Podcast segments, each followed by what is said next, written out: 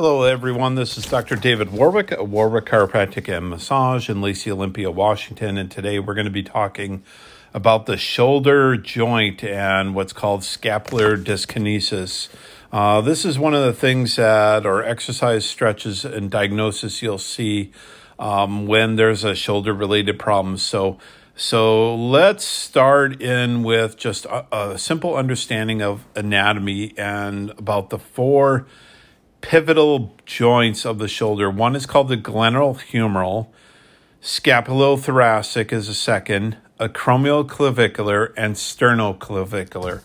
They all work in a very coordinated manner to maneuver the upper arm. And the shoulder blade, or what you know as a scapula, is an important player in the normal shoulder movement because this it has important muscles related to tissues that are anchored to this bone. However, an issue with scapula is very easy to miss when diagnosing a patient seeking care for shoulder pain.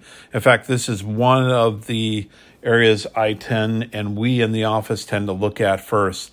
The main reason the scapula is overlooked is that when its position or motion is affected, a condition referred to as scapular dyskinesis the patient's not even initially experiencing pain or discomfort. However, the condition may start as asymptomatic, abnormal motion or movement, and that can affect the rest of the shoulder. This can lead to a type of painful condition that drives the patients to the medical doctor or chiropractic office. Uh, research has showed and observed that the abnormal scapular kinematics or motion in a sedentary, non athletic individual is due to poor posture, placing excessive strain on the upper back and neck to keep the head upright. I see this time and time in my office, time and time again in my office, where patients have shoulder pain and I can see their posture being a, a big part of that. So, what can be done if a patient with shoulder pain exhibits scapular dyskinesis? First of all, treatment in the chiropractic settings focuses on manual therapies to restore normal motion to the affected joints, and the doctor of chiropractic is able to provide those recommendations, maybe heat or ice or nutrients to help reduce inflammation. And they're also encouraged to perform at home exercises and stretches as part of the process.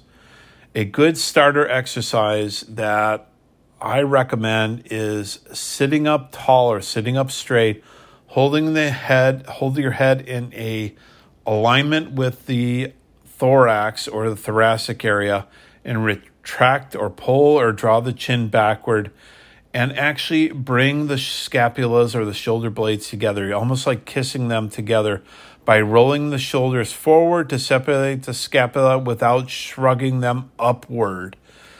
Repeat this slowly initially in front of the mirror and concentrate on moving both sides rhythm, rhythmically and equally. Eventually, do the you know do the same while on all fours from a push-up position. Um, although some of this may be a little difficult for some as you change positions against gravity. Exercises that address the forward head posture may also be recommended to reduce the load of the scapula by causing slouching. So guys sitting up straight and more ergonomic uh, one of the things that I share with patients is once you're seated in a chair, bring yourself to the front 50% of the seat or what you're sitting on will fo- force you to sit upward in a straight posture. Now, do you have to sit like that all day? Absolutely not. What you can do is using that sitting posture to help use or utilize your core and also reducing the stress onto your shoulders. As with many musculoskeletal conditions, the sooner a patient seeks care, the more likely they will achieve a successful treatment outcome. Often in fewer visits and using conservative treatment approaches like chiropractic care. Thank you for listening. I'm Dr. David Warwick at Warwick Chiropractic and Massage in Lacey, Olympia, Washington. Talk to you soon.